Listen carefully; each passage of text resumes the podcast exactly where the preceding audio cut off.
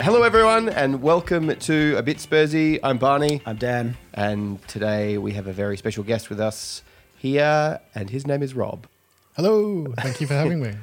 Rob is a Manchester United fan, and uh, like all our guests, uh, we were hoping that that team would lose on the weekend, but like all their all our guests, that team did not lose; it won. So we are 0 and 2 so far. We had a Chelsea uh, guest after we hoped they went out of Champions League. They went through. We went out of Europa, uh, which was fun. Mm. And then now we thought maybe we'll beat Man U. That'd be fun to have uh, our Man U friend on. and that has backfired as well. Yep. Yep. The lesson is never try, uh, never try. We're still going to have guests though. yeah, yeah, yeah. this I'm is the end the of last guest. one. yeah. No. Well, who knows? Let's see how it goes. Let's see. Um, so obviously we're here to talk about the the Man U game. Um, but before we do, first thing we want to talk about is unfortunately um, Son received uh, racial abuse on I think it was his Instagram. Is that right, Dan? uh, on his Instagram, and also there was a lot of stuff uh, directed towards him on Twitter, but he doesn't have a Twitter, thankfully. Yeah. Yeah. Cool. And yet again, it's like another occurrence of uh, racism, which uh, is perpetuated by social media. I don't know how much of it is an actual cause of it because it's just somewhere where people can direct their uh, racial prejudice. Um, but yeah, it's just again super disappointing. Yeah, and I, I think um, yeah, it's it's something that obviously that you know all these sort of racial uh, racial slurs would have been carried out in the past in the privacy of people's homes. Not to say that makes them okay, No. but um, by any stretch at all. But it seems like more and more now people are taking to Twitter to to sort of you know abuse players after games. Um, I think as well though there's there's a very important distinction to make as well. But that there is you know just abusing players, which is not good. But then there's also racist abuse Yep. as well, Yep. and not to sort of confuse the 2 Uh, both are really bad. Um, but because I guess why I say that is like there's a lot of people online who go, oh well, he deserves to be like abused because he like dived or he went down easily or to do, and it's just even if you had that belief Yeah.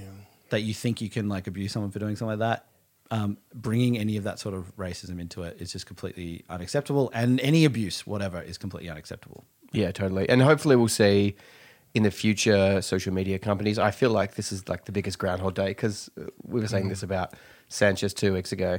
But there is some kind of culpability for people who carry out that kind of uh, conduct online. Um, but yeah, until then, don't do it. Yeah. I, I was saying before to you, Dan, like I wasn't sure if this was like it feels like it's been in the news a lot recently because it's been happening a lot. But is it because it's increasing or is it just that it's being reported no, more? And I mean, either way, it's terrible. But it's um, yeah, just it, it feels like Groundhog Day, doesn't it? It just keeps happening. Yeah, I feel maybe now as well people are standing up for it less. So when it is actually happening, Yeah. it's not just being brushed aside as maybe in the past it might have been like, oh, just ignore that, ignore those comments, ignore this, ignore that. And people are starting to actually push back on it a lot more. Yeah. Um, and I think when now that you have certain clubs which have gone on like, you know, social media blackouts for a week or so, um, I think uh, I think Thierry Henry has gone off. He's gone off all of his socials until they start doing something about it. Um, so I think now it's just becoming a lot more in the sort of prominent in the public eye.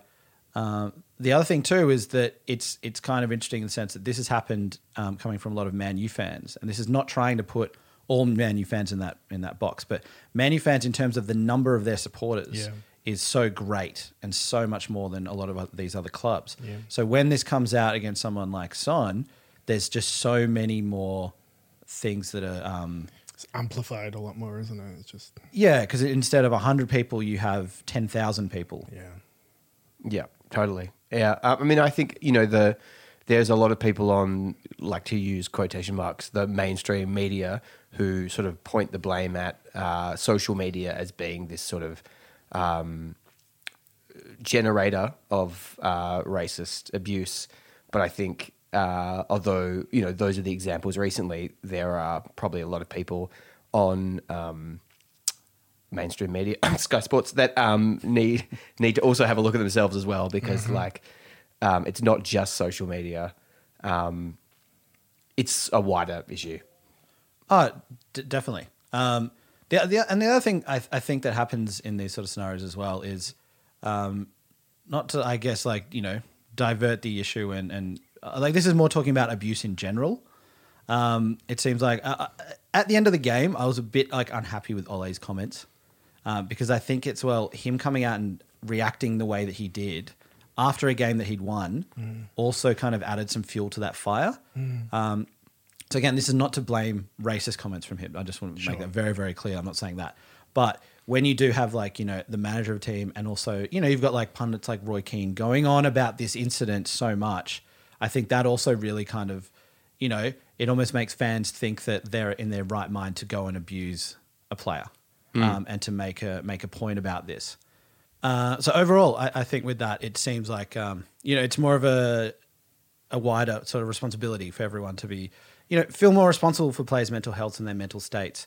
Um, and these are not robots that just go out and sort of run around under command. Like they are humans, and it's it's a you know it's a more serious issue than than that. Yeah, exactly. Oh, well, I mean, you know, the other thing is with um, with the way that the news cycle works now, it's not like some paper writes a bad story about you and then you don't buy that paper that day or you don't read it. It's like it's like there is a, a machine where multiple headlines are constantly being printed and then they're being sent directly to you. Um, yeah, so I think it is a wider responsibility. I think you're right.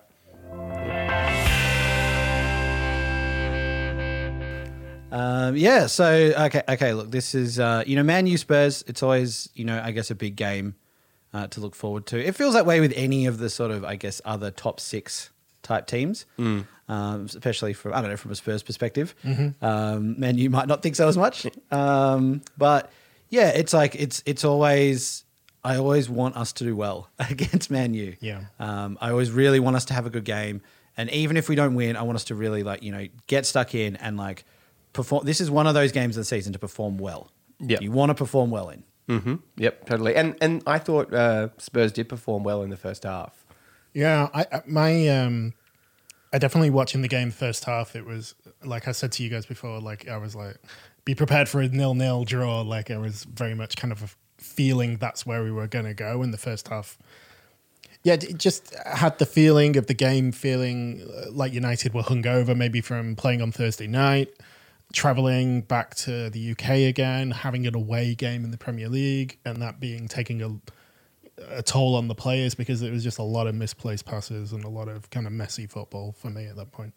Yeah, it's funny from uh, the Spurs side. It was the first time that we've had the Højbjerg, Ndombele, and Lo Celso midfield together, and also um, there's been a lot of noise around Mourinho um, uh, not having a full week to prepare, and he needs a full week because he's you know like a beautiful mind, you know, needs to come up with like you know all these tactical positions. And for that first half, I was like, all the the ideas here are really good.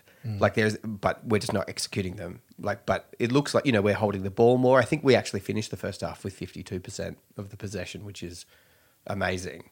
Um, but yeah, I, I think it was just great to uh, look like we had some semblance of a of a foot, a toe in the game. Like it looked like you know we were up and it could go in a positive way. There was the potential.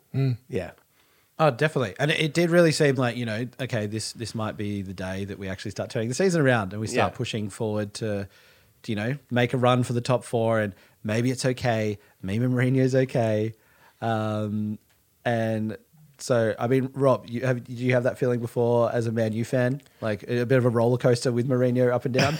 yeah, it's funny. Like, um, 100%. Like, you're saying, like, it was great to see the lads try hard. it was like, oh, yeah, I remember what that felt like when Mourinho was the manager. And it was just like games where it just felt like weeks would go by of games where players would not turn up at all. And, you know, I've obviously not been watching Spurs this season, but like Mourinho just really just seemed disinterested when he was at United for long periods of time and um, that that reflected in the play, like in the players that just didn't seem interested at times as well. So I do not miss that feeling of those kind of games of where, oh wow, great, they look like they want to play today.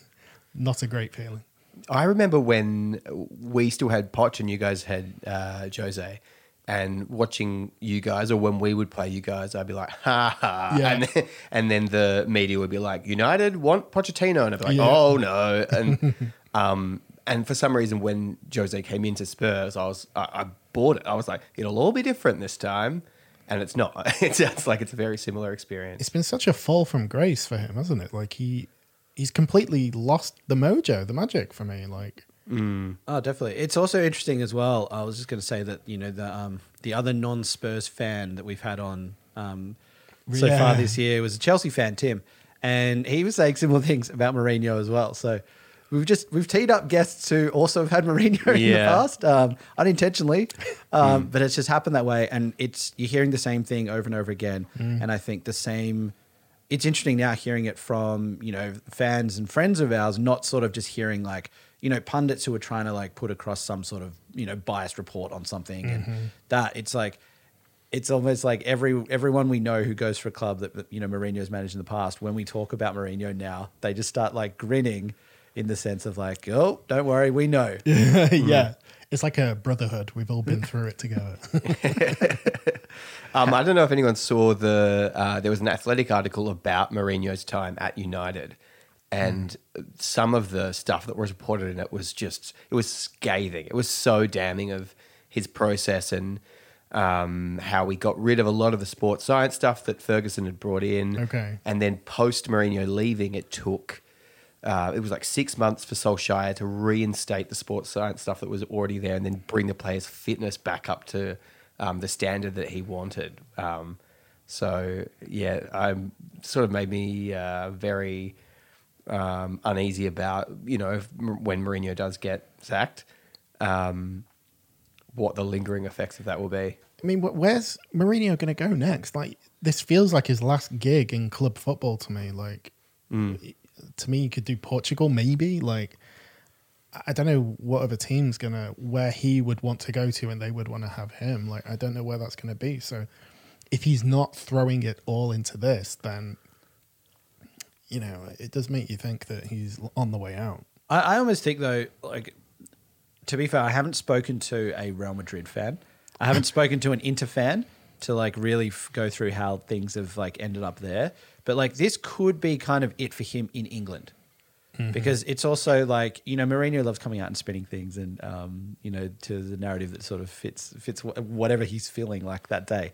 Um, so it wouldn't surprise me if when he does leave Spurs that it does then come out of this thing of like it's about the Premier League, they're anti Mourinho. Like he already talks a lot now in press conferences about being like anti Mourinho, you're anti this, you're anti that. I think as well, even after this game, um, when he was in the post match conference and they were asking about Solskjaer's comments, um, and Mourinho went on, he went on sort of a rant there, and I think he walked out of the press conference, and it was like, no, that's, you know, and it- but it was the same sort of thing of like other people can say what they want, but me, I know I have to, I have to hold my breath. I can't say what I want because basically saying because you jump on me if I do. So I can see him possibly going to some other side in Europe and uh, maybe yeah, just just leaving leaving the Premier League.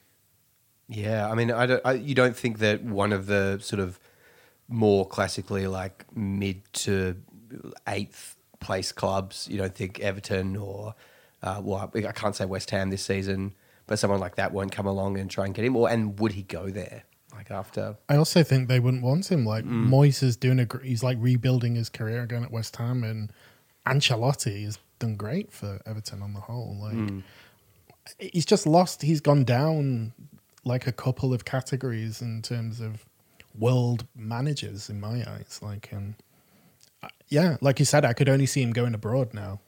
Um, I, I couldn't see him getting another gig in England. Yeah, I think with Moyes, for example, like he's had a, a really you know interesting kind of rebound because like he it, it- there was that step up to go to Man U, um, and then it was as if he'd failed there somehow. You know, it's like oh okay, he's not able to manage a big club. He's not fit to do that. Oh, he's you know he's kind of done in a sense. Um, and then yeah, the stuff he's doing now. I mean, West Ham playing a lot better football than Spurs are. Yeah, they certainly are. Yeah. Are we, are we going to talk about Louis Van Gaal next and just go through the full former United post Ferguson uh, experience? Because that would be traumatic for me. Oh, okay. Well, see, Louis Van Gaal Rob, whatever way we can inflict a little bit of pain back towards you Yeah, right okay, now, yeah. after the last couple of days, I think we need to try and do. Okay, I'll, t- I'll take it. Although with Van Gaal, I think we were in for him apparently as well when he did choose to go to Man U. Really? Um, and at the time, uh, there was a bit of a thing of like, I think we did, we did want him to. I don't know how much of it, you know, the, if the full supporters base was really behind getting Van Gaal, but there was definitely a sense of like, oh, Van Gaal would be a good manager to get. And then I think he went to Man U and was like, oh, missed out there. But then that didn't go well. That that was the worst football of the post Ferguson area uh, era. Was the Van Gaal? It was utterly awful. Just um, sixty percent possession Yeah. uh, plus, and just doing nothing and having no shots on. It was unbelievable. It was um, really, really bad football from what we'd previously seen. Yeah. Yep. I remember watching a couple of Van Gaal games. Um, yeah, and again being like, ha ha, and then uh, oh, United are looking at Pochettino. Um, I think there was one game where we put in like it was like thirty-five crosses or something Oh. outrageous, and it was just like no, it was like it just it was awful, awful. What a depressing tone we're taking here. Like we've just gone down of like how the, the you know poor managers and uh, and everything. But it, it's like interesting. Like that's what you know. I think this result is indicative of what it has kind of done. Like before this game, um, you know, we were thinking, you know, like like I was saying before, like we could possibly get the season back on track now. But after having this win and like having it go down in the manner that it, sorry. I'm living in an alternate reality there for a second. After having this loss and in the manner that it um, it happened, it's like the feeling has definitely dropped a lot in the last few days. Um, if you're a Spurs fan, and I think a lot more people are sort of going more towards Mourinho out now, um, because you know there were like two big games. This one, like Leicester, is a big, and of course now we've got Man City um, in the cup in a few weeks. Yeah. uh, and I think after this United performance, I think we're looking forward to that a lot less than what we were previously. Oh yeah, big time. I- I'm almost on the side of sack him and get anyone in to manage, just to get the new manager bounce and have that manager be, you know, do the whole like back to basics, like you know, kind of thing, uh, to get rid of whatever the hell is going, like the the stink. Yeah, and it's interesting because I think even a couple of weeks ago, uh, Barty, you and I, we were talking on here about you know where do we sit with Mourinho, what do we feel, and we were both still at that stage, kind of like no Mourinho in, you know, still some time. Yeah. Um, and that we weren't like you know Mourinhoistas, but we were just like, no, no, no, it's not time to go Mourinho out, that sort of thing. But Yeah. even now, it's like, well, maybe we've reached that point. Yeah, totally. How long has he been manager now for?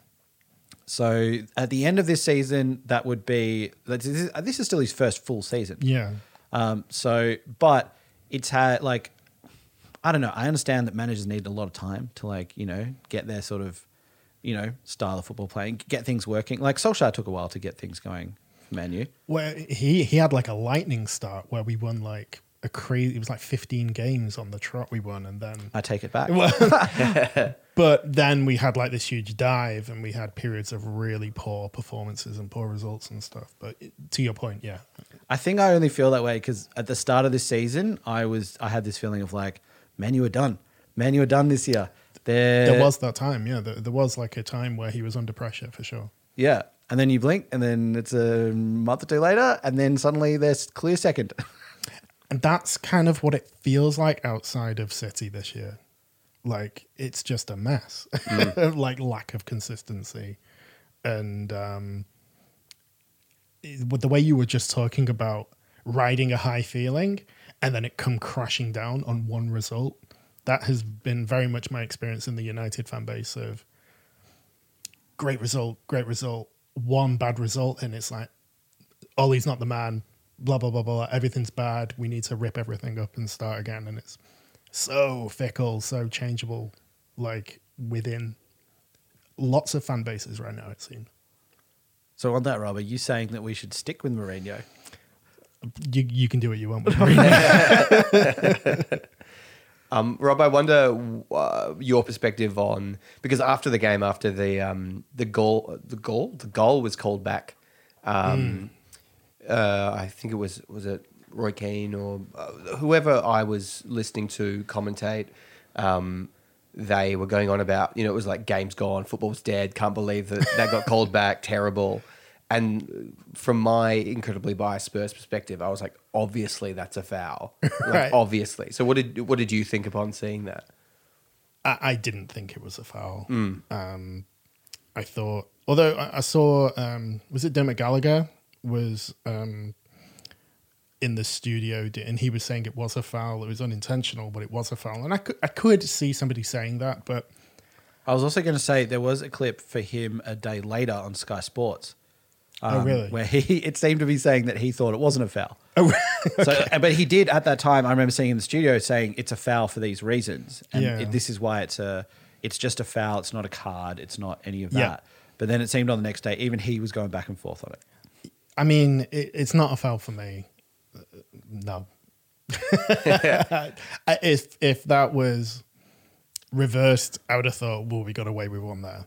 Yeah, Like it was at best a soft decision for me, mm. and it was definitely the the turning point in the game. I thought. Mm. What I thought was odd was that it was a lot lighter of a hit than the Pogba elbow in Aurier's Yeah, face I earlier. agree. Like that was just completely swept under the carpet. Yeah, can we talk about this Pogba elbow? yeah. Uh, to me, that is I've seen players sent off for that numerous times. You watch it back, um, and it looks worse and worse every time. Like he strikes out at Aurier there, and then I've heard the defense of like, well, Pogba's a big guy. You know, he's a he's a tall dude. You know, he's taller than other players. And I'm like, well, did Pogba just wake up that morning and suddenly he was a foot taller than everyone and he hadn't hmm. been previously?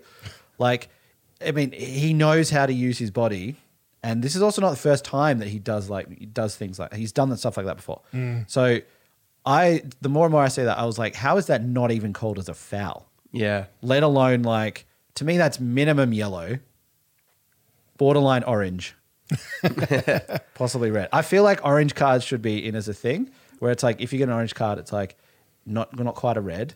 But Sin you're bin. on such high alert that, like, if you even put in like a tackle, you for the go rest of the game- offside, if you're go offside, any tiny infringement, foul throw, Yeah, yeah. then you're sent off. foul throw. So it's kind of like I guess if you're sentenced to like, but you know, um, I was gonna say like house arrest or something, but it's more just like you know you're on like you're out on probation or something, and it's like even the tiniest little thing Yeah. uh, becomes a red. Yeah, I definitely thought that was more of a foul than the McTominay on Son hand to the face. Um, yeah, there was there was a few kind of weird, uh, like throughout the game, there were a few kind of weird challenges and people sometimes making more out of what it seemed on both sides. Like Rashford had one as well, and I was just like, oh god, like. I, I am a bit like that at times. It's just, oh, just play on.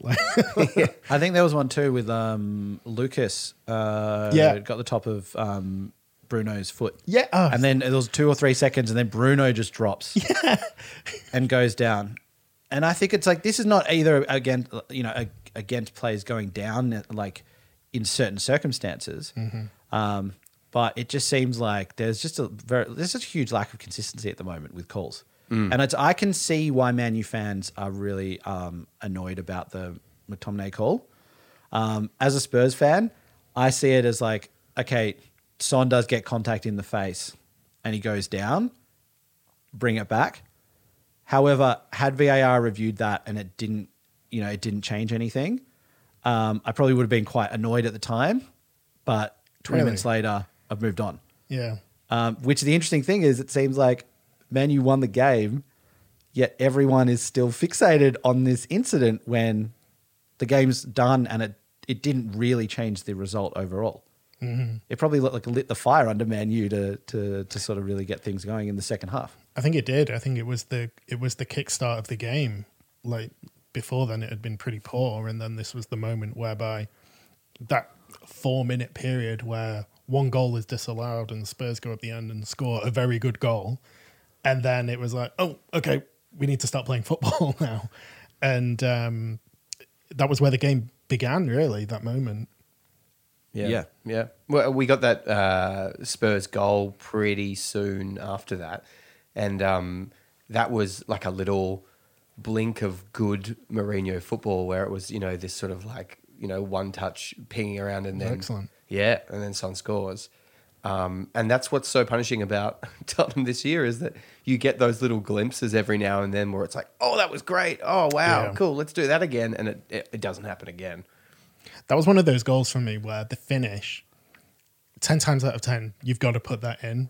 But I think that's such a hard finish to do. Like I know the professional footballers, so you expect them to do it every time, but it's one of those like if that's going to me, I'm like, oh god, it's almost like I wish I wasn't here right now, because it's it's really hard to do that first time clean hit back of the net type thing, even though it was pretty close. But um, I, it was such a good goal. It was a really well worked goal.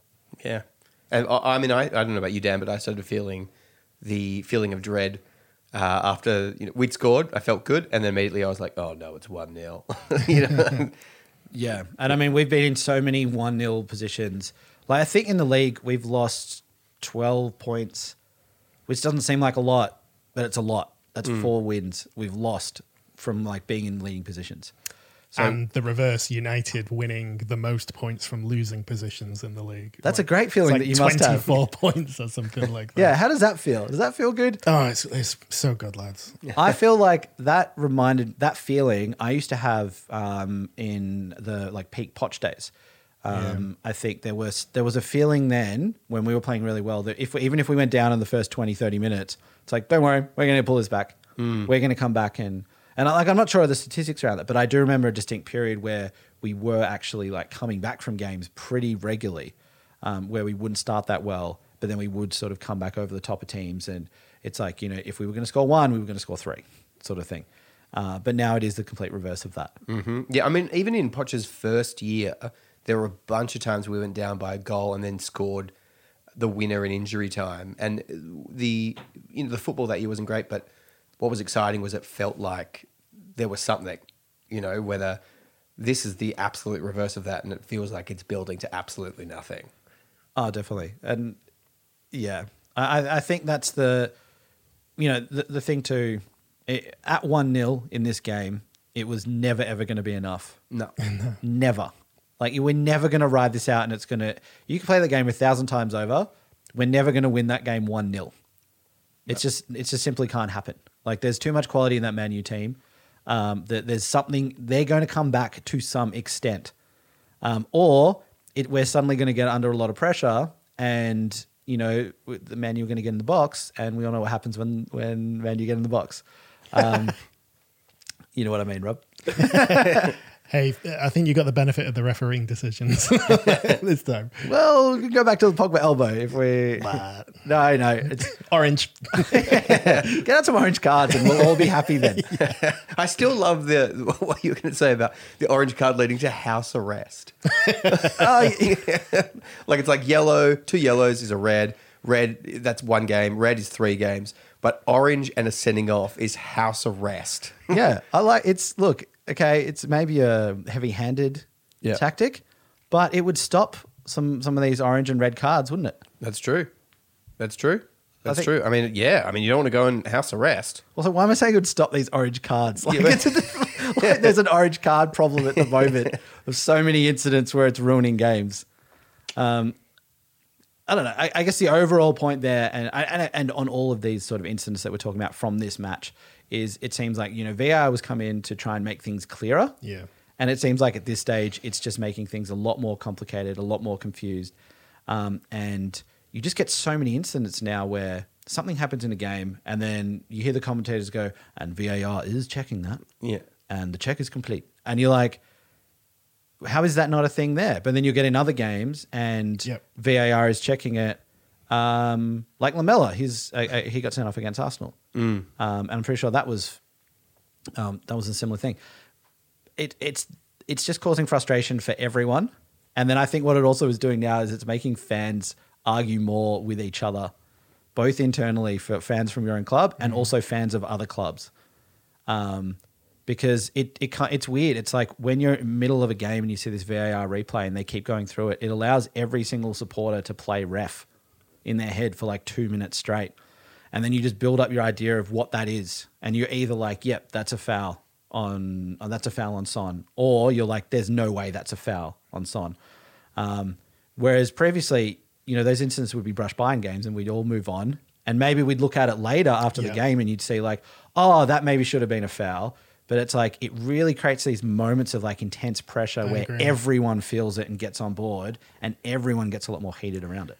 It also takes up so much time. Like that Son one, it was like reviewed by the magic ref in the sky for like two or three minutes, and it was like, oh, this one's too tough. I can't make a decision, so they have to get the ref over to look at it as well. And it's like, what is what is going on? Like, uh, I'm all up for improvements to the game, but I, I just don't think the way the VAR has been implemented has has done it justice. I don't. I don't think it's working the way that they wanted it to, because there are mistakes still being made. So it's like, well, what are we doing?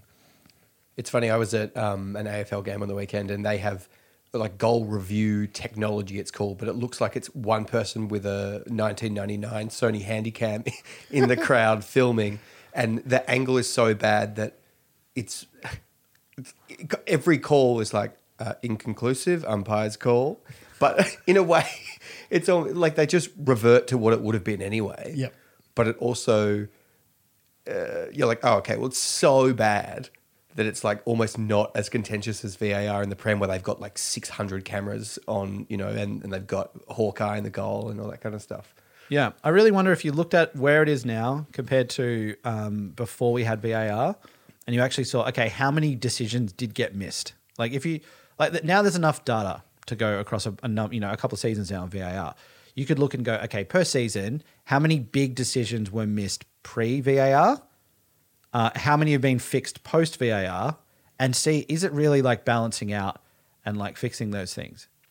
Um, like I, I don't know exactly what those numbers are, but it seems almost like so many fans I think would be making that trade of if someone said, "Hey, you can just take this pill and go back to pre VAR world," and yep, there might be some incidents where there's a handball or there's you know a tackle or there's a there's a little elbow or there's something like that that doesn't get picked up, but you know you never have to worry about the other VAR things again. I think we would probably all be going, "Yeah, let's do that."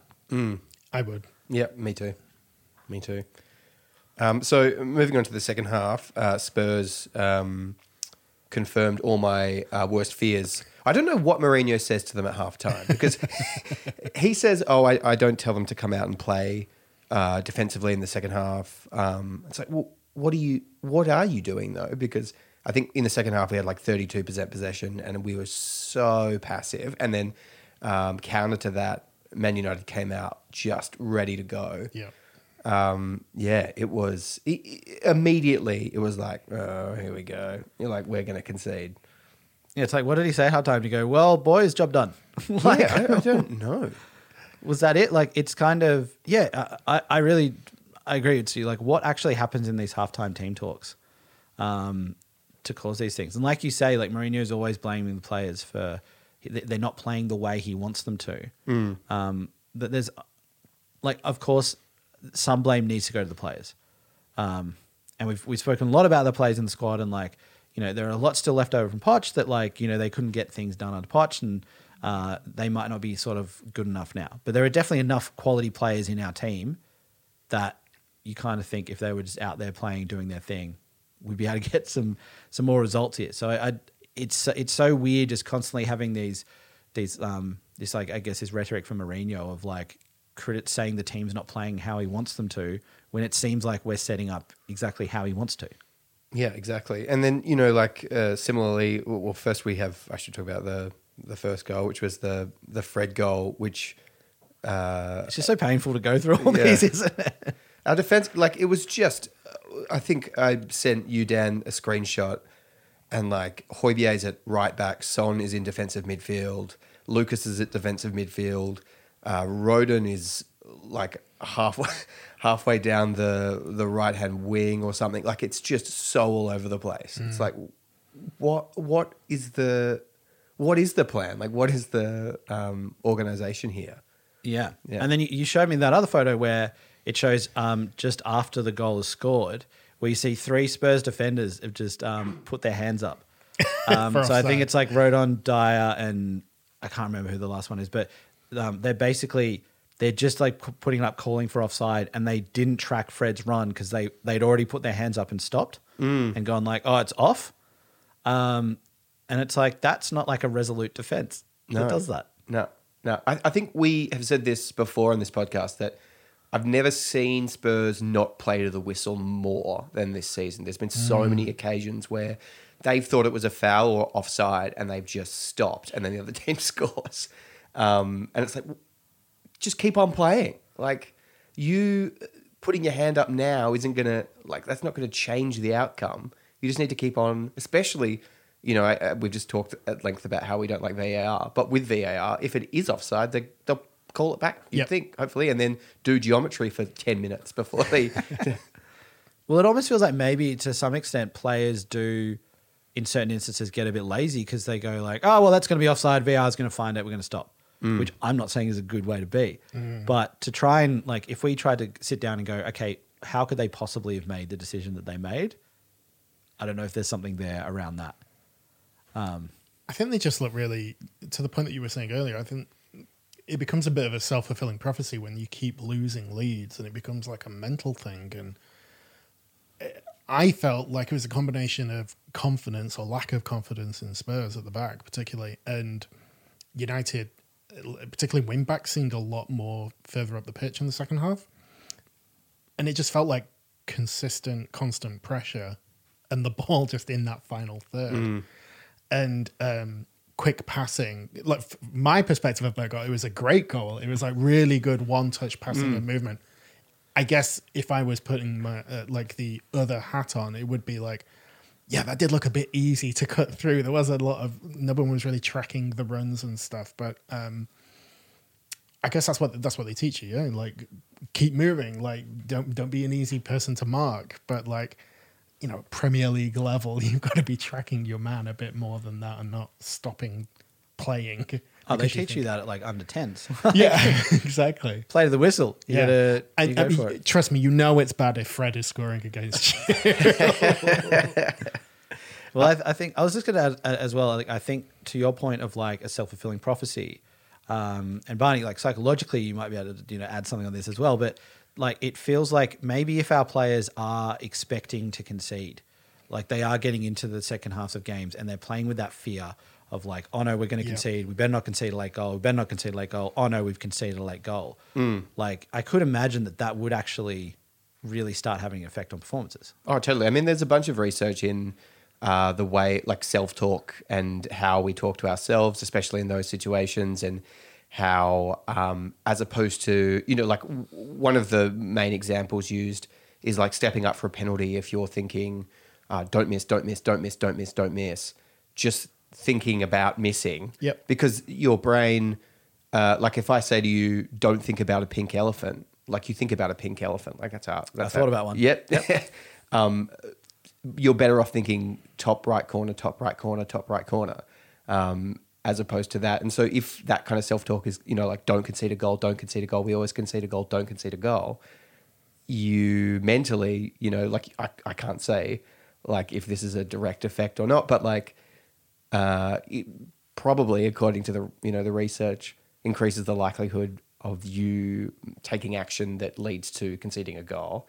The second thing is that uh, self efficacy in sport is really important, which is the you know the belief that um, you are able to perform in difficult circumstances. And, and interestingly, you would think that after the last game that we played United in, where it was a, a good win, there would be some belief from the squad that they could do it again.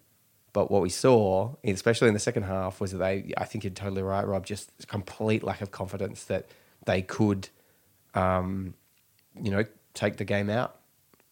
Um, so, yeah, I agree. They just look so, like, sad. you know, they look so low. And it's not just that the defense, um, you know, people have talked at length about how the defense is terrible and they make all these individual errors in Mourinho and the media and whatever. But like our forwards this game as well looked exactly the same. It looked like um, there was no way they were going to score in the second half because they just, yeah, I don't know. It was, yeah, it was bad to watch. I mean, Kane looked completely isolated in the second half. didn't? Like, Absolutely. he was just. I feel like everybody for Spurs dropped Hmm. back, and Kane was just like, okay, like, not much I can do here. yeah.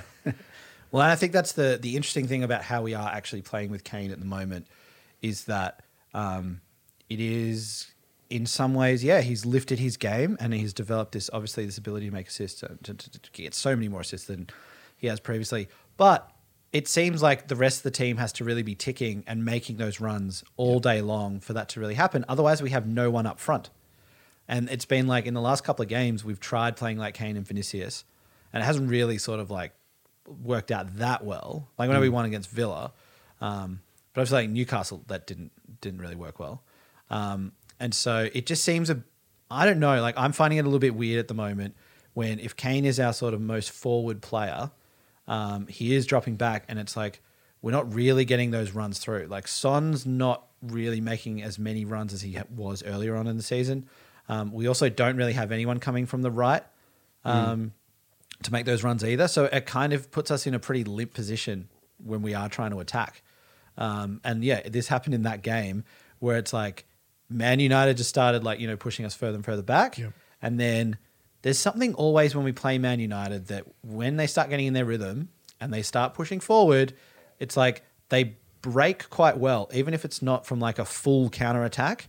But as soon as a bit of space opens up, it looks like Man United are really a team that can exploit that um, with like just ridiculous pace.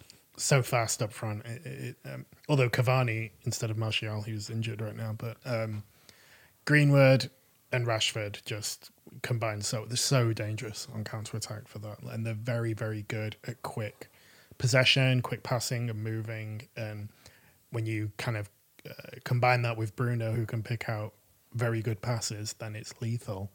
Like uh, this is why United have done so well away from home this year um, we've been much worse at home because we, we found it much easier to be uh, counter attacking and kind of just hitting people on the break. Yeah, well, I mean, you know, just from the way you described it there, you've described multiple options on a counter towards goal. Yeah. Whether Spurs is Ndombele to Kane to Son, and then if you mark Ndombele, Kane, and Son, like where where are the goals coming from? They're not because that's the only route that we seem to have, and and you know we had that great period at the start of the season, and then as soon as teams worked that out, it's sort of has uh, fallen apart. Yeah, definitely. And it's yeah, it's really weird because like we were sitting back so much at the start of the season, inviting that and then hitting on the counter, and we were we were looking pretty lethal on the counter too. Yeah. Um, but it's almost a thing. It's like if we're not sitting back and conserving that energy throughout the start of the game, uh, it's like almost we don't have the energy to really just unleash on the counter. I'm not saying that I want us to be sitting back and trying to just play Sure. counter-attacking football. But it almost seems like now because we've kind of abandoned that and we're we're trying to like you know control the games a little bit more and we're trying to play it a little bit more. Um, it almost seems that if we do get into chances where we do start a bit of a counter, um, we're not really there's not that same ferocity um, that we had. Would, would your preference have, would have been for Lamela to start then? Like, I- I feel like when he came on, I, I was like, oh, I'm glad he's only been a sub. I feel like he's such a good player and um, has that uh, ability, you know, kind of a Bruno S type, kind of can do something, can make something happen. And certainly from my perspective, I was glad that he hadn't started. Um, and when he came on, I was like, okay, I need to keep an eye on him. Um, so I wasn't sure if your preference would have been to have had him in the team from the beginning, or That's probably the highest praise I've ever heard someone give Lamela outright. do you reckon? Yeah, yeah, especially outside Spurs. Yeah? yeah. yeah. Um, I, well, it's, I'm I'm glad you said that, Rob, because I wanted to uh, bring up the fact that when a sub did happen, Lo Celso went off for Musa Sissoko after we had just drawn the game. Like that makes absolutely no sense to me at all. Like I get if Lo Celso has to come off because he's coming back from injury, fine, I understand that, whatever. But you have so many other options on the bench, like Lamela to come on at that point, or it could have been Bale, or it could have been Alli, um, it could have even been Vinicius. Like, but instead Musa Sissoko came on. Like, it, uh, what? Yeah, like I, I think this like, I think yeah, uh, Lo Celso going off was not the problem, um, because yeah, I, I do think it looked like he wasn't still, he's not still at one hundred percent, like, um, and it looked like he'd slowed down a bit. He wasn't really getting involved in the game. He was getting really stuck in at the start and had a couple of really nice tackles, um, but it seemed like he had slowed down. Um, but then I think you're right, Barney. Like going, going to then like Sissoko, who I think now Sissoko cops a bit more flack than he deserves from like a lot of supporters um, put up things like, "Oh, he's the worst player that they've ever seen," and it's like it's not that. Like a few pla- a few seasons ago, he was like a really good player for us and really played well in um, in that sort of like you know holding midfield spot. But yeah, it's he's not a player that inspires confidence of like, okay, now we're to keep attacking and we're to keep having a go at the game. Um, I think you're right, Barney. The suggestions that you made were like any one of those players would have shown a little bit more attacking intent, whereas this kind of said to United, "Come at us." Yeah, I, I mean, uh, my problem isn't with the player Musa Sissoko at all coming on. It's the fact that Jose Mourinho, as the manager, decided at that point that that was the player that should come on, which I just think is like complete, like from another planet kind of decision making. Like it just, I don't understand. He's not going to, you know, even in you know his like best season for us, he's not a type of player that's gonna pass the ball forward and make things happen. That's just not what he does. Um, and that's what we needed to do at that point. Um, yeah, I, baffling.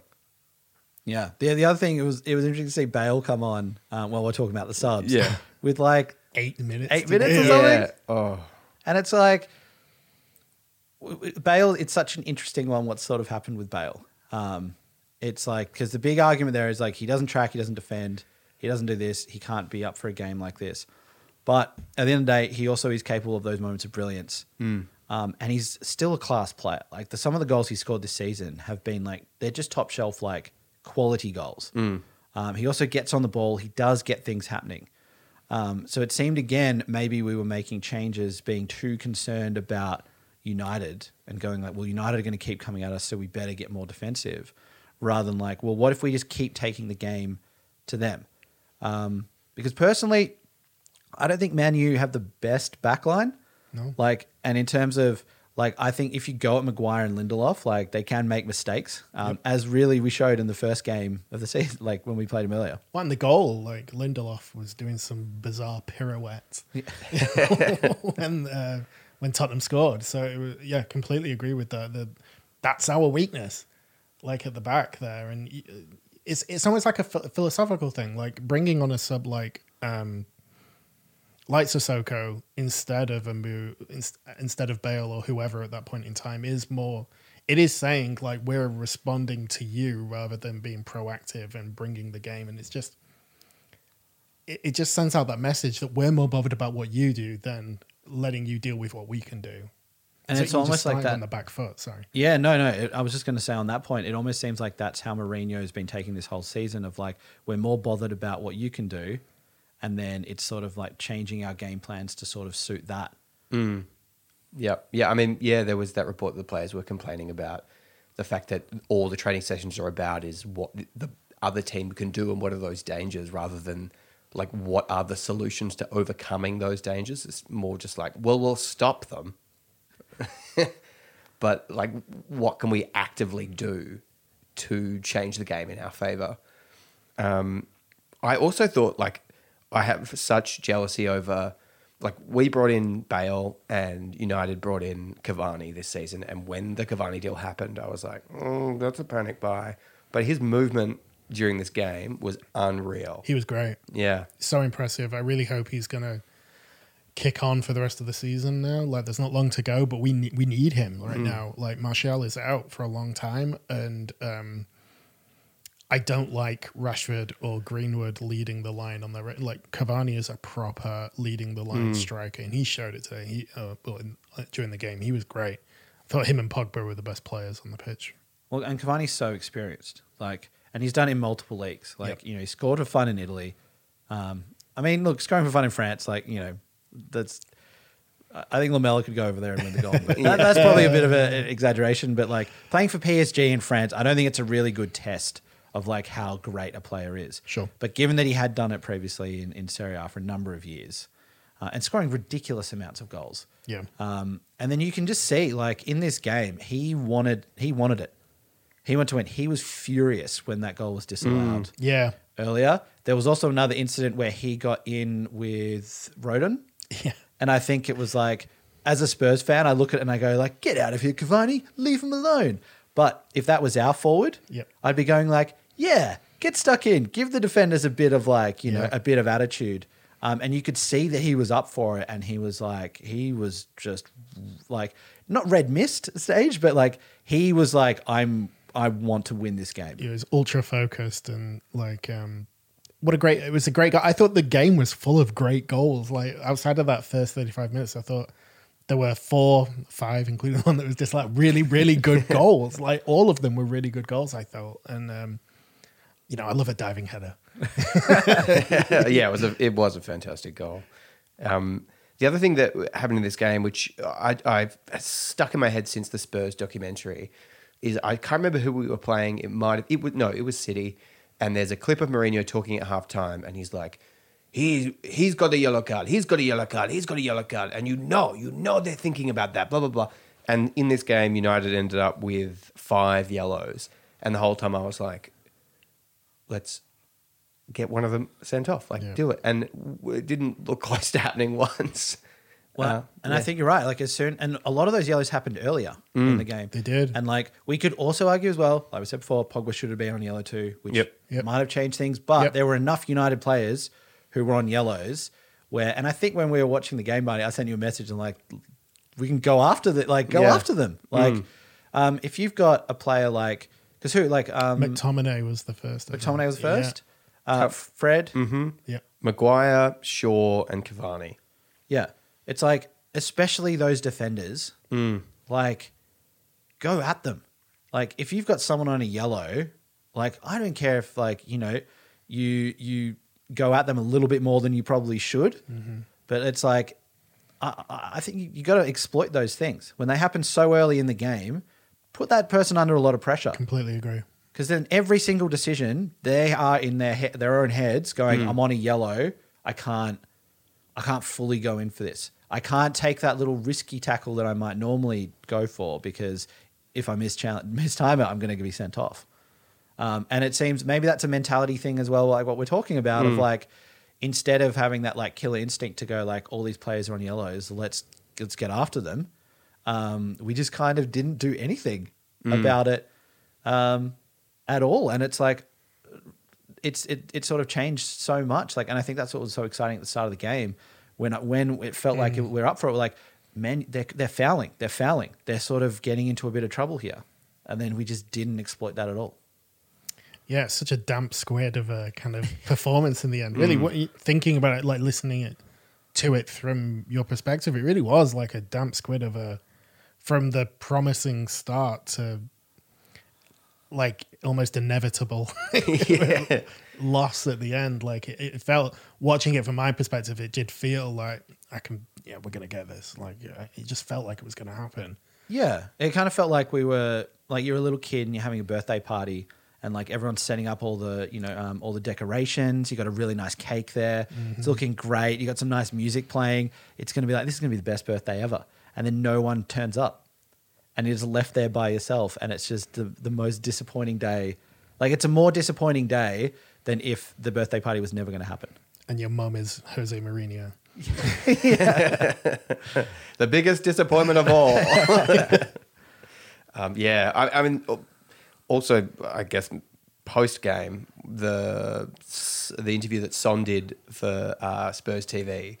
I, I don't know if you saw this, Rob, but I didn't. like he, he's like the most happy-go-lucky, um, you know, encouraging guy, and it looked like everyone he had ever known or loved had died. Like it was just he was so upset and so upset to the point where it's like, okay, well you you might be this upset after a, a cup final loss, but just yeah, he looked devastated.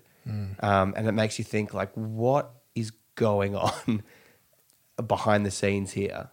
Like what what is happening? Yeah, it seemed like much more than just a, that game. And it's like that game was really just like the straw that broke the camel's back in a sense of like Son's emotions because like yeah, like you said, he he looked as dejected as the team looked when we lost the Champions League final Liverpool. Yeah. Um, like he was like he, he couldn't even speak.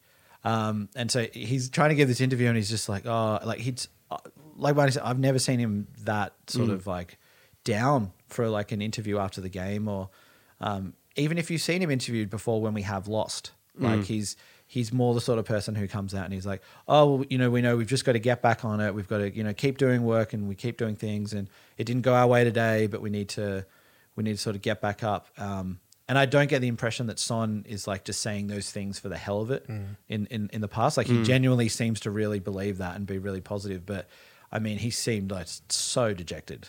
Yeah, I think as a fan, you want you want to see your players care and you want to see them affected by a defeat. But um, yeah, the way you've described that is like another stage on, which is more concerning and indicative of a of a larger issue potentially. Like you're saying, like um, not not a great vibe in the dressing room potentially.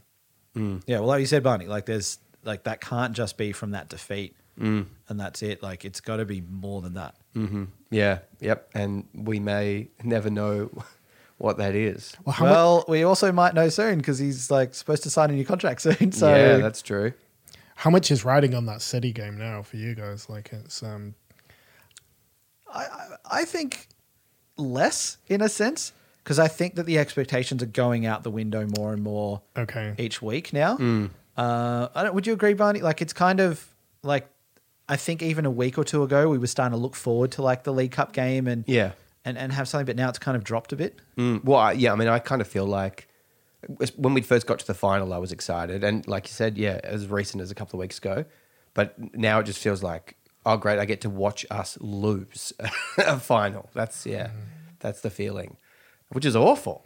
Like there's no there's no optimism there. It's just like, uh, It's like the greatest thing to look forward to is that on the Spurs online shop, the Carabao Cup finalist merch is just going to be at a heavy discount the next day, um, fifty percent off. And see, Rob, I, I feel like this is something that Man U probably wouldn't do. They wouldn't make a whole bunch of merchandise that is like Carabao Cup finalists and put that up for sale. I can assure you, if there's a chance to make merchandise, then Manchester United will be doing it. Uh, I could be wrong then. Yeah. Um, well, I, I, I, w- I would certainly wouldn't be buying it, but um, there's nothing quite like a merchandise opportunity for Manchester United to strike at. I can assure you, yeah, that's true. Uh, yeah, that's fair. Um, particularly in recent years. Maybe ten years ago, we, we may have turned our noses up a bit more, but you got to take what you can get now. Yeah, that's true. Um, yeah, like I, I guess it's yeah, I don't know. It's it just feels it just feels really it just it's, this is really sucky feeling this whole week at the moment. Um, I think as well, like you know, it is it is again one of those seasons where you know it is there for the taking. By no means like the Premier League title wasn't there for the taking because obviously City were just so clear of everyone, but. Like if we just had a couple of these results, we could be in fourth here with a couple of points to spare.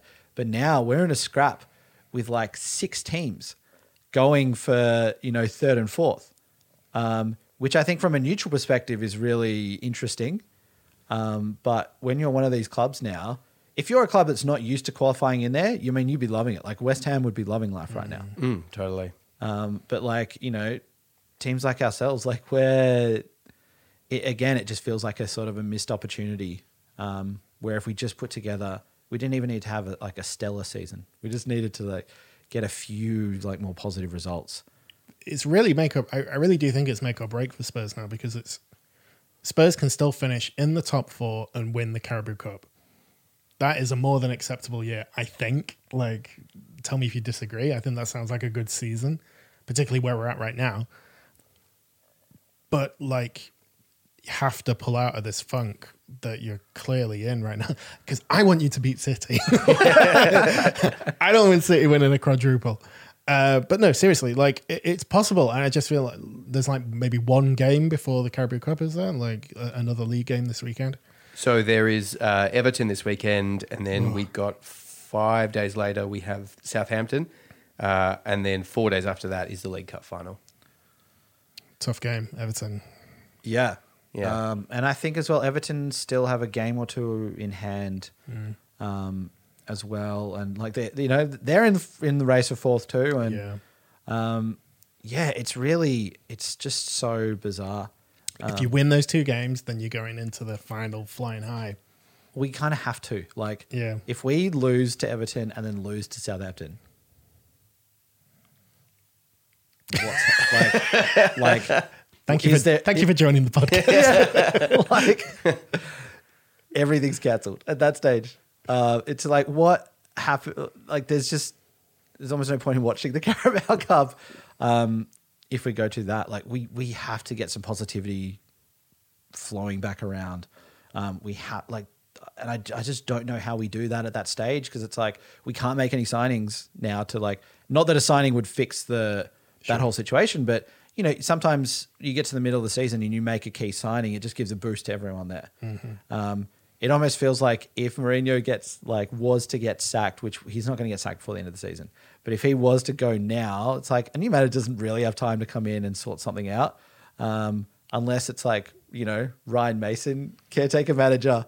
Um, that would make a great story though if he came in and led us to the Carabao Cup with a victory over City. Get Tim Sherwood in. Like, yeah, throw a few punches in the dressing room. um, I see. Part of me thinks if we were to lose both those games, and Daniel Levy pulls the trigger and Mourinho gets fired, and then Ledley King or Ryan Mason or someone is the manager for the cup final, it then sets up this. There's no pressure. It's like, what is going to happen? Who knows?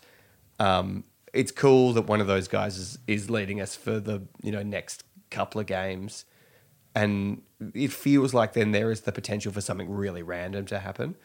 Um, but with Jose at the helm, it's just like, well, we're going to do this passive. We might do a low block. We might do this weird mid passive block thing, and Sissoko will come on at sixty minutes, and you know, like, yeah, Yeah, like it's something that you know Jose's been talked about so much about his like mentality in the past. That was always the thing that he was known for. yeah.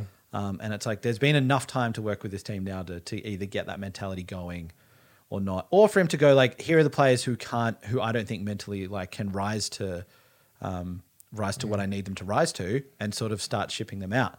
Um, but yeah, it's like, what are we going to do in that game? yeah. what are we going to do? I don't know. Like it's it's um You never know. You never know. like we like and that's the thing like i think we spoke about this last week too that like there's such a lack of identity of like Yeah. how we play as a team um and what's happening like like I, I think we get to that game we need to have like a Bale in we need to Yeah. like you know he's won four champions leagues um scored in finals like we need to start doing things like that um but it's yeah it's just grim it's just a grim situation Yeah.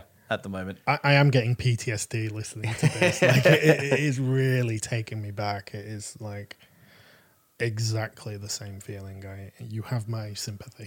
Thank you. what for you, Rob, was the like? What were the worst points of having Mourinho, and what were the?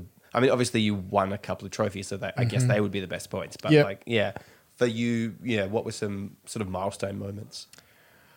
Well, yeah, I, I think that the um, the the trophies obviously were the main one, the Europa League.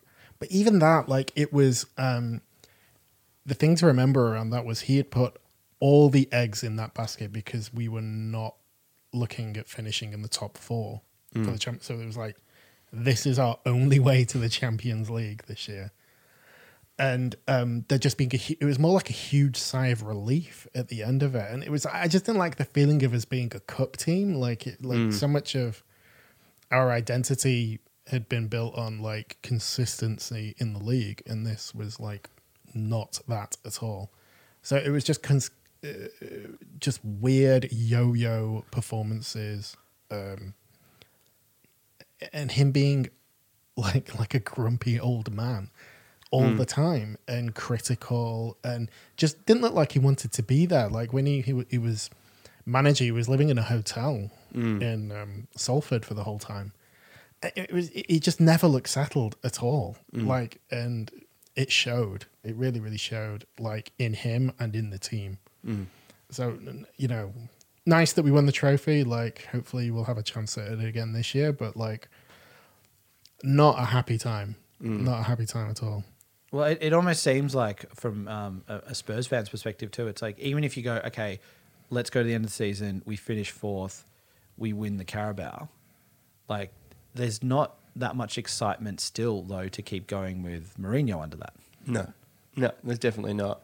Um, but yeah, to me, if he if he does that though, that like you were saying, Rob, that is a really successful season.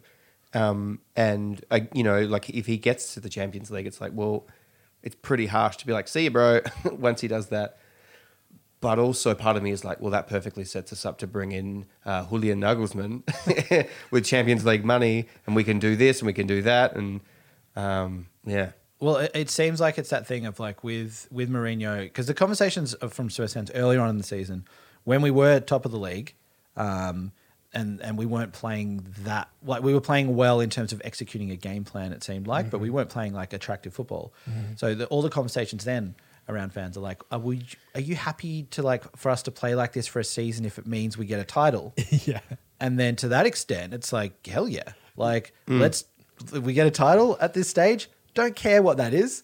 Like, even if we just set up like 11 defenders just standing just on the goal line, I don't know how we score in that scenario, but if we play disgusting football and we win a title, I think it's like you can go, okay, cool. Like, that was, um, you know, there's at least we get some taste of success that then for the next season we can go, okay, now let's start broadening our horizons a little bit and like trying to play a bit more expansive or or whatever. But now if it's like we play like this and we finish fourth and we get a Carabao, or if we play like this and we finish fourth, it's like technically the objective has been achieved, but I mean throughout the season, like was it worth it to finish fourth? and that's how it felt that year with with Mourinho. Like it was, it was like a like a kind of hollow victory. It was like, well, you got what you wanted. It was like, well, did we? Is that really what we wanted? Like, so I, yeah, I can, again, I can, I can absolutely understand that feeling. Yeah. Um, well, I guess look, we'll see. We'll see soon what what sort of comes from all that. Um, Is, so- is, who would you get in though? Like, I, I just don't even know like what the options would be. Like, um, well, Nagelsmann is the name that is floating around a lot, and you don't know if that's press, if you don't know if that's whatever. Yeah. Um, there have been interviews with Nagelsmann before where he hasn't said Spurs, but he has kind of articulated that he does want, he doesn't want to move to like a Madrid or a Barca as his next move. Um, and that there's a, like these articles have sort of been quite in depth on him, and like he's spoken very like openly, I think, about these things of like they're like he's got a career plan for what he wants to do, and it's like he he's not as concerned about his next move necessarily being to a big huge super club. Like he would welcome moving to a bigger club, um, but like you know, for example, like if um, yeah, like if Spurs job came up and we did have Champions League, then I could see that as being appealing to him of like getting there. If we if it came up and we didn't have Champions League, then it's like, does he want a project um, for like you know four or five years that he can take on? Um, he's really been the only name that's kind of been consistently mentioned. It might also be a lot of happy thinking from Spurs vets. Hmm, yeah, because the other names that have mentioned is the Premier League's David Brent, Brendan Rodgers, um, and then well, there's also, I mean, Ledley King's been batted around, um, and Graham Potter. Um, is there anyone else that I'm missing? That I don't think so. Like, Yeah. I mean, you know, like it's it- it's it's really sort of tough to know who's who's genuinely interested and who would actually be a good fit um, at this stage. The other thing too is that there there seems to be this thought as well around that if Mourinho goes, then Kane will surely go, and it almost seems like Kane is one of the players who is still right behind Mourinho. uh, okay, Um, but you you wonder how that keeps going with time. If we don't get the objectives, then you wonder if that starts like um, starts falling away as well. Um, but at, at this stage, like you know, if Kane and Son do leave, um, uh, you know, I could be completely uh, vilified for saying this. I it's not like it's not the end of the world. Like the, the the problem is that we do get the money from that, and then we, d- you know, we have, don't have a good track record on spending it. But like at the end of the day, if these players want to move on at the age that they are to go off and win and challenge, like we can't keep holding on to this, um, you know, this long term dream for them of going like, don't worry, stick with us, we're progressing, we're progressing, because the last couple of seasons we haven't been progressing. and how old is Kane now? Like he, 27. Yeah. Yeah. oh, okay, so he's still got a few. Turns twenty eight at the end of the season. Yeah. So, yeah, He's worth the most he's ever going to be right now. definitely. And I, don't worry, I'm not like let's sell Kane. I'm by any stretch whatsoever. But if he comes and goes, I want to go, I want out. I don't think we can like hold him. Mm. Um, and even people go, well, he's got a long contract. It's like, you know, players they're going to drop. Like, look what happened to Eriksen when he didn't want to be here. Mm. He just started playing horrendously, and I don't think he intentionally did, but mentally he was just in such a, a poor place that he's not going to be able to play how he did before. Yeah, I feel like you've had a bit of a history. You you mentioned that in a previous podcast about like Berbatov and um, other players who, when they say they want to go, and Modric. I was going to say Modric being the other one. Yeah, it's just like, oh god, it's a horrible kind of place to be in. Yeah. Yeah. See, uh, to, to me, it's not the end of the world. You know, if they, I'd be gutted if Son and Kane left. But the end, end of the world is that Steve Hitchen's in charge of that money. So if we brought in a director of football that was good, and uh, then I would be more optimistic. But to me, it's like we're just going to get the Magnificent Seven or whatever it was again. Um, yeah, I mean, uh, there, it was interesting. The Athletic put up an article, I think it was yesterday or no, no, a couple of days ago about Kane wants to leave uh, Spurs, um, and then they it was like sources. We have learnt that Kane wants to leave, um, and then they copped a lot of shit for it. And it was like, oh, we're not saying he's definitely leaving. We're just saying that um, he might leave. Um, and I was like, no, the headline he wants to leave is worse than you saying Kane is leaving. Because Kane, Kane is leaving gives space to be like, he doesn't want to leave, but he does want trophy. This is like, I'm out. I'm done with this. Um, so much worse. Oh, definitely. And I think that around all the stories that we're sort of like talking about, like I think there is a healthy way to talk about players leaving and think like if a player leaves, it isn't the end of the world. We can move on.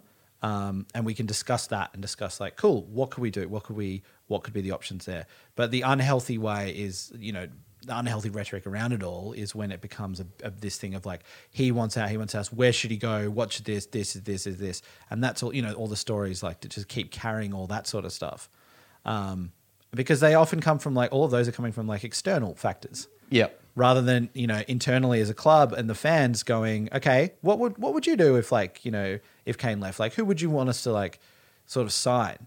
Um, they all become these things like Kane needs to leave because he needs to go to this, needs to do that, and it just becomes like just just an absolute trash fire everywhere. Yeah, yep. So looking forward, we have, uh, as we said, uh, Everton um, next, um, which is 5 a.m. Uh, on Saturday here. Um, I don't know if I'm going to get up to watch that one. Um, what uh, what I can your confirm I'm not getting up Yeah. to watch that one. um, uh, score predictions? this is like the toughest part of the Mm. um, of the week now to try and predict what will happen. Um, I think I'm going to go into this again. I've got to be positive. I think I need to go into these games positively because if I predict that we're going to lose and then watching the game, like there's just that even slight thing in your head of like, well, we're losing. I thought it was going to happen. Um, so I think like we have to get a result against Everton. Like we really have to do something. I don't think it's going to be an easy game um, because even in the FA Cup game when we played them, like at the start of that game, they were rubbish. For the first half an hour, they were rubbish, and then that flipped, and we were absolutely rubbish. Um, and when we all know how that finished, Yep. um, I think, I think there's going to be goals in this game um, because we definitely can't um, hold on to leads now, and we definitely can't shut out goals. We're not getting clean sheets, all that sort of stuff. Uh, I think there could be like maybe a maybe a three two win for us.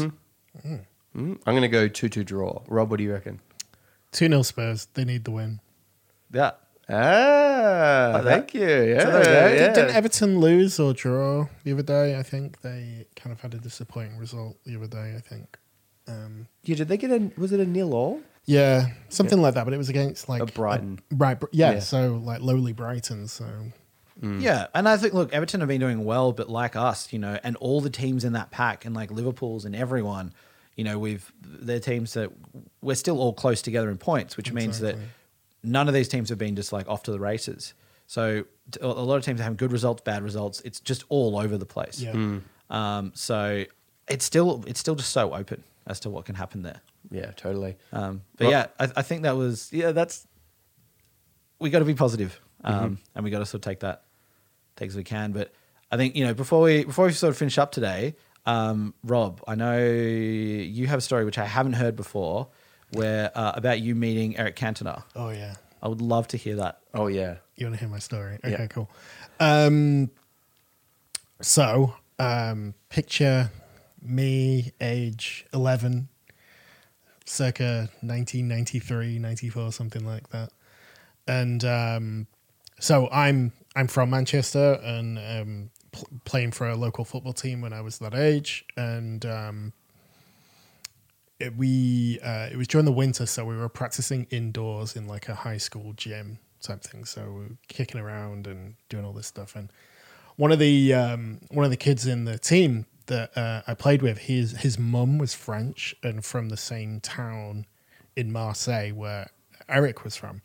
So she um, she sent out a letter to him somehow in French, and uh, goes, "Oh, um, you know, the, the boys they'll love you. It'd be great if they could, if you could send a shirt or something, or come down or something." Goes, "Yeah, no, great. I'll be, I'll be there." Like replies out of nowhere, just goes, "Yeah, no, I'll come down on this day. Um, I'll see you there." Type thing. So my um, my dad was the uh, assistant coach for the team and um, on the day that we were going to this training session, nobody knew. None of the kids knew that it was happening or supposed to happen. And my, um, I remember before the training, like my dad taking me and picking up some kids that he was due, and it- like before he left, he was like getting a camera. I was like, what are you getting a camera for? And it did cross my mind. My mum's like, "Have you got the camera? Have you got film in the camera?"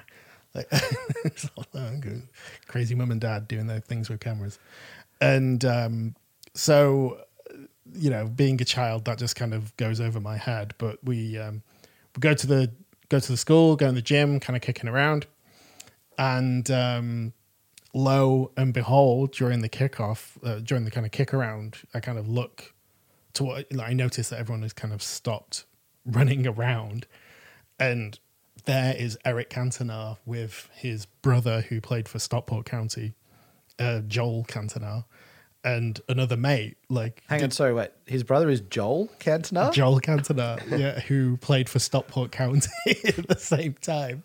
So um, him, so Eric, his brother, and his friend turn up. There's no like, there's no fanfare or anything. He just kind of turns up and he's there, and then everyone's like, "Oh my god, oh my god, it's Eric Cantona, it's Eric Cantona," and then. Um, like all the kids start doing like the craziest tricks you can imagine. it's like this is it. This is my chance to play for United. So everyone starts like kicking the ball around and just shooting from the halfway line and doing all this crazy stuff. And Eric's like, mm, that's very interesting. and and but then he like he stays for a bit. He like runs with us up and down. People take pictures. He um takes pictures with everyone. Has a bit of a kick around with us, and I've still got my picture. Um, and yeah, it, it, it was amazing. It was it was an amazing experience, and he was like super nice. And my dad always says like, um, his neck was massive. the thing that my dad remembers more than anything was the size of Eric Cantona's neck. I feel that's such a dad thing to take away from that. Like, Yeah. everyone else will be like, oh, Bet Cantona, Bet Cantona. Then it's just like, how about the neck though? It's a big neck. Wasn't he had a really good neck.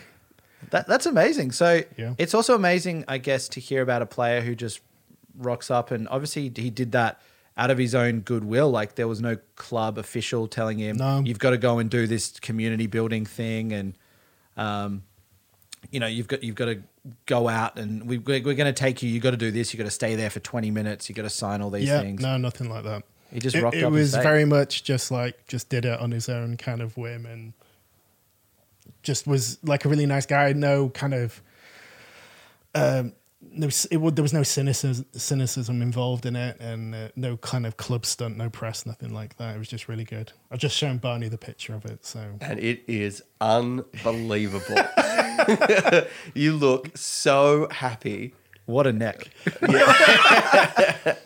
I think he, look, you know, he's got a wonderful kind of what color would you call that leather jacket? It's like mustard or mustard yellow leather jacket. Like he, um, even at that time, very fashionable. Yeah, I, I think that the really nice thing about that is. So, what year did you say it was in? Ninety. I would say it was around '93. Yeah, this was pre uh, Kung Fu Kick. pre Kung Fu Kick. Um, it's kind of nice. Like you, you, you sort of think of back then, like a player could do that. Like he could go there, he could rock up to that school, hang around for an hour or two, Yeah. um, then just go home. No one knows about it. Mm-hmm. There's maybe a bit of a murmur at the school, but if you wanted to go and tell someone, you probably got to like run to find an office phone, then dial someone else, Yeah. make sure they're at home, and then if they don't pick up, Yeah. leave a message on that. You've got to come down to school right now. There's Eric Cantona's here. They'll come back a few hours later. They'll miss it. Yeah. Um, whereas now these days, like any player that goes anywhere, everyone out with the phones. Uh, it's like photos, video, Twitter. Uh, it's going out. Like there would be thousands of people would just rock up within like half an hour as soon as they hear that a player is down there. Um, so it kind of just feels like you know you don't hear about too many of those sort of stories um, anymore. Times were much more simple when I also love with that photo, like like you said, Dan, with the with the phones that you can take a photo. Like that's like we got the photo with Cantona, and now we'll wait 48 hours for it to be. Yeah. Hope you got the exposure right. yeah. It would imagine imagine that though, like if your your mum and dad they went down to like you know the pharmacist to get it developed. um, I always wondered why pharmacists were the ones that developed photos. Like it doesn't really seem to go in there, but anyway, that's I- a, I agree. another thing we can explore another day. Um, they go down there, they're like, they get this photo developed, and maybe it comes out completely blurred out of focus. Oh, God. And then forever, it would be this photo sitting at your house where it would be like, we, we met Eric Cantona, and it just looks like some some dude with black hair and just The, like, the ghost of Eric Cantona. That is unreal. That is such a good story. Yeah, it was a it was a great memory. Yeah. Yeah. Yeah. So did you, w- when you were there, were you going to many games at Old Trafford? Yeah, well, um, so my um, my uncle and my cousin, they um, they so my cousin's like ten years older than me. My uncle's like ten years older than my dad. So they they were going to games in the 91-92 season. We all we all went um, when we could, but they were kind of at an age where they were going more regularly. And um, this was kind of the year before the Premier League started, and used to collect tokens in the book, like uh, stamps from the games, from the tickets. And um, they, through that process, were able to apply to get a season ticket, which happened to be the first year of the Premier League. So, Oh, wow. um, from that year onwards, we've had these two season tickets in the family. Yeah. Okay. So um, yeah, been very been very very lucky to go to a, a few games and a few against Spurs and some good memories and Yeah. some bad memories and some weird memories like Roy Carroll spilling a ball into the back of the net but it not being given. yeah.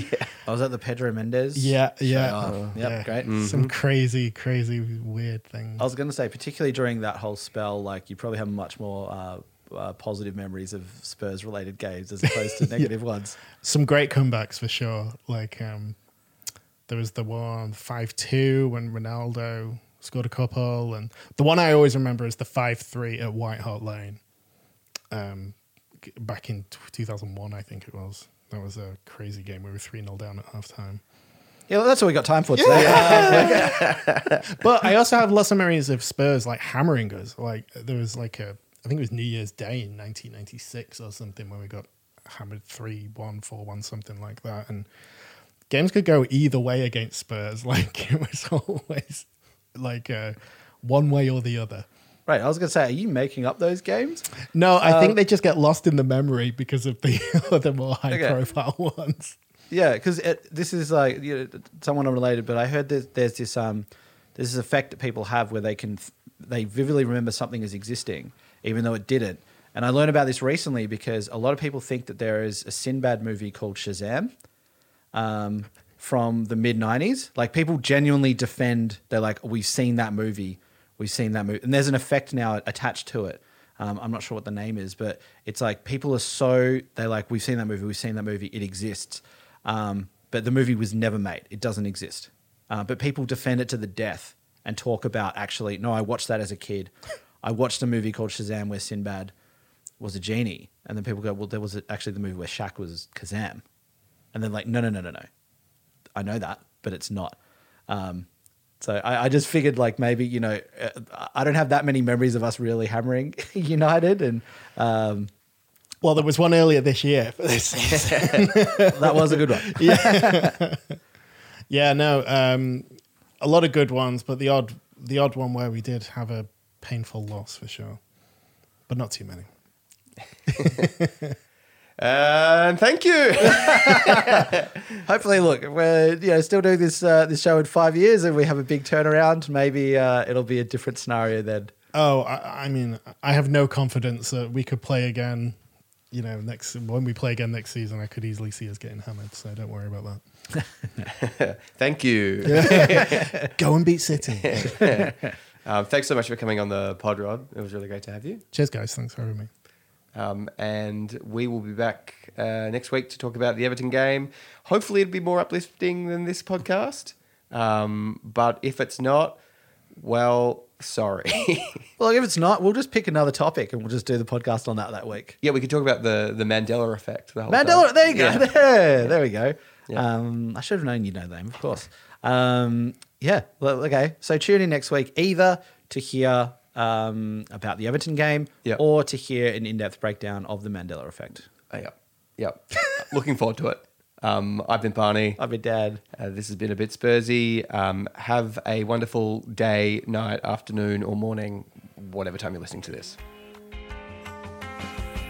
You've been listening to A Bit Spursy.